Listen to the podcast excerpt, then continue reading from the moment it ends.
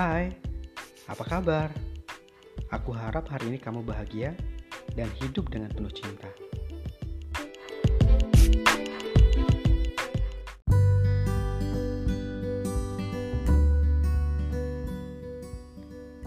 Hal-hal kecil yang membuatmu bahagia. Beberapa minggu yang lalu, saya mencoba untuk menanam serai di halaman rumah saya. Saya menanam serai di rumah dengan tujuan untuk mengurangi nyamuk yang ada di rumah saya. Karena tidak ada bibit, maka saya mengambil batang serai yang ibu saya pakai di rumah. Saya memotongnya sepertiga bagian, lalu saya pergi ke halaman untuk membuat lubang tempat batang serai tersebut akan saya tanam.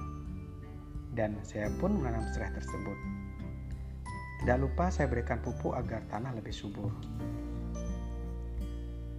Beberapa hari kemudian saya melihat tunas-tunas muncul dari tanaman tersebut. Saya pun tersenyum dan terbersit kesenangan dalam hati saya. Hmm, ternyata semudah itu. Dan waktu pun berlalu dan sekarang tanaman itu sudah tumbuh subur sehingga dapat menangkal banyaknya nyamuk yang ada di rumah. Menanam tanaman mungkin hanya hal kecil yang bisa membuat kita bahagia. Ada beberapa hal yang bisa kita pelajari tentang cerita saya ini. Yang pertama, bahagia itu sederhana. Senyuman kebahagiaan yang muncul setelah tunas-tunas tumbuh merupakan contoh kebahagiaan kecil yang sangat sederhana. Tanpa kita sadari, bertahun-tahun kita mencari kebahagiaan dengan cara yang kurang tepat Misalnya memberi barang yang kita inginkan dan makan makanan yang enak. Hal-hal tersebut memang bisa membuat bahagia, namun hanya sekejap dan menghabiskan banyak uang. Eh, bagi saya yang selalu berpikir puluhan kali untuk menghabiskan uang, saya lebih memilih untuk bahagia yang lebih sederhana, seperti menanam serai tadi, atau hanya bermain gitar di sore hari ditemani kopi dan pasangan yang kita sayangi, sambil menikmati senja. Yang kedua, kita sering sukses, tapi kita tidak menyadarinya. Kesuksesan bagi tiap orang berbeda-beda, dan terkadang kesuksesan kecil yang kita peroleh tidak kita sadari karena selalu tersembunyi di balik kesuksesan-kesuksesan besar yang belum kita raih.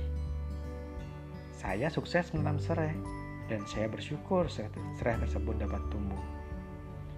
Banyak orang yang sudah sukses bisa mendidik anak-anak mereka, namun mereka masih merasa gagal. Nah, inilah baiknya kita harus menetapkan standar kesuksesan kita secara bertahap.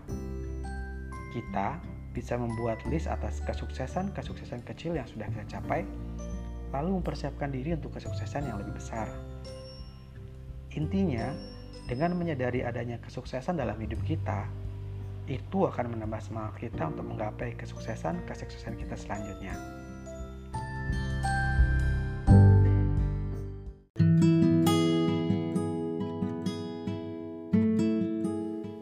Jadi, apakah Anda sudah berbahagia hari ini?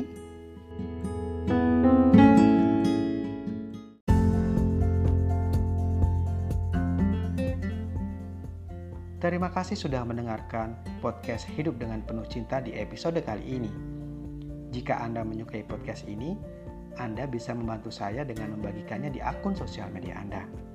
Atau jika Anda ada pertanyaan, bisa ditujukan ke alamat email saya di bakti.pratama.70 at gmail.com Jangan lupa untuk tetap bahagia dan hidup dengan penuh cinta. Sampai jumpa. thank you